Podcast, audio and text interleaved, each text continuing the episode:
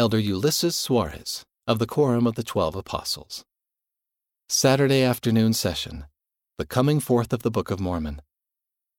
Following the first vision, the miraculous coming forth of the Book of Mormon is the second fundamental milestone of the unfolding restoration of the gospel of Jesus Christ in this dispensation. The historical facts and the special witnesses of the Book of Mormon testify that its coming forth was indeed miraculous Nevertheless, the power of this book is not based only in its magnificent history, but on its powerful, unparalleled message that has changed countless lives, including mine. Through priceless personal experience, the Book of Mormon indeed became the keystone that sustains my faith in Jesus Christ and my testimony of the doctrine of His gospel.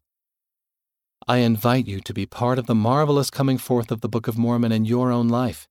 I promise you that as you prayerfully and consistently study its words, you can partake of its promises and rich blessings in your life.